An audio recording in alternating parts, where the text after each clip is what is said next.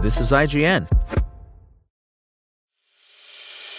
As a longtime foreign correspondent, I've worked in lots of places, but nowhere as important to the world as China. I'm Jane Perlez, former Beijing bureau chief for the New York Times. Join me on my new podcast, Face Off US versus China, where I'll take you behind the scenes in the tumultuous US China relationship. Find Face Off wherever you get your podcasts.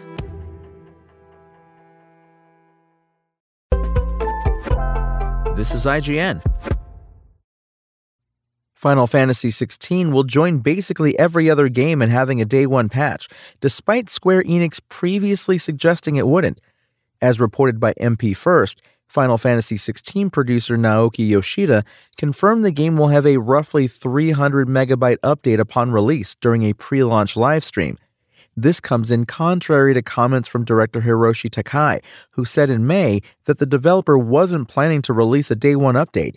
Speaking to Game Informer, Takai said this is because the team is confident in its final build of Final Fantasy XVI and that it wanted to ensure the game could be accessed without an internet connection. Yoshida and the development team apologized for including a day one patch after all, but made it clear it isn't a mandatory download, that the game is still completely playable without an internet connection, and that it will be included in the preload for digital copies. The update is relatively minor, of course, coming in at almost nothing compared to some other recent examples. Star Wars Jedi Survivor, another single player game, required a several dozen gigabyte day one update and couldn't be played in any form without an internet connection. Final Fantasy XVI's update will fix some minor text errors, optimize performance in several places, and fix back end bugs that stopped progression or caused crashing in very specific circumstances.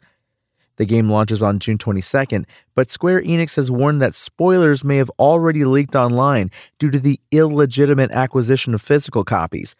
Fans looking to spoil themselves can jump into a playable prologue, however, with progress from the demo carrying over to the main game.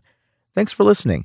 My name is Tony Jackson, and for the latest Final Fantasy XVI updates and more, visit us at IGN.com.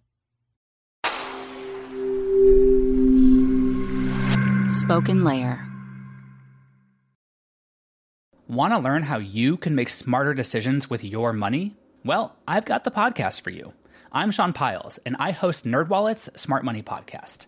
Our show features our team of nerds, personal finance experts in credit cards, banking, investing, and more.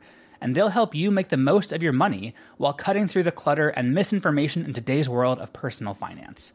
You'll get clarity on strategies to help you build your wealth, invest wisely, shop for financial products, and plan for major life events. Listen to NerdWallet's Smart Money Podcast wherever you get your podcasts.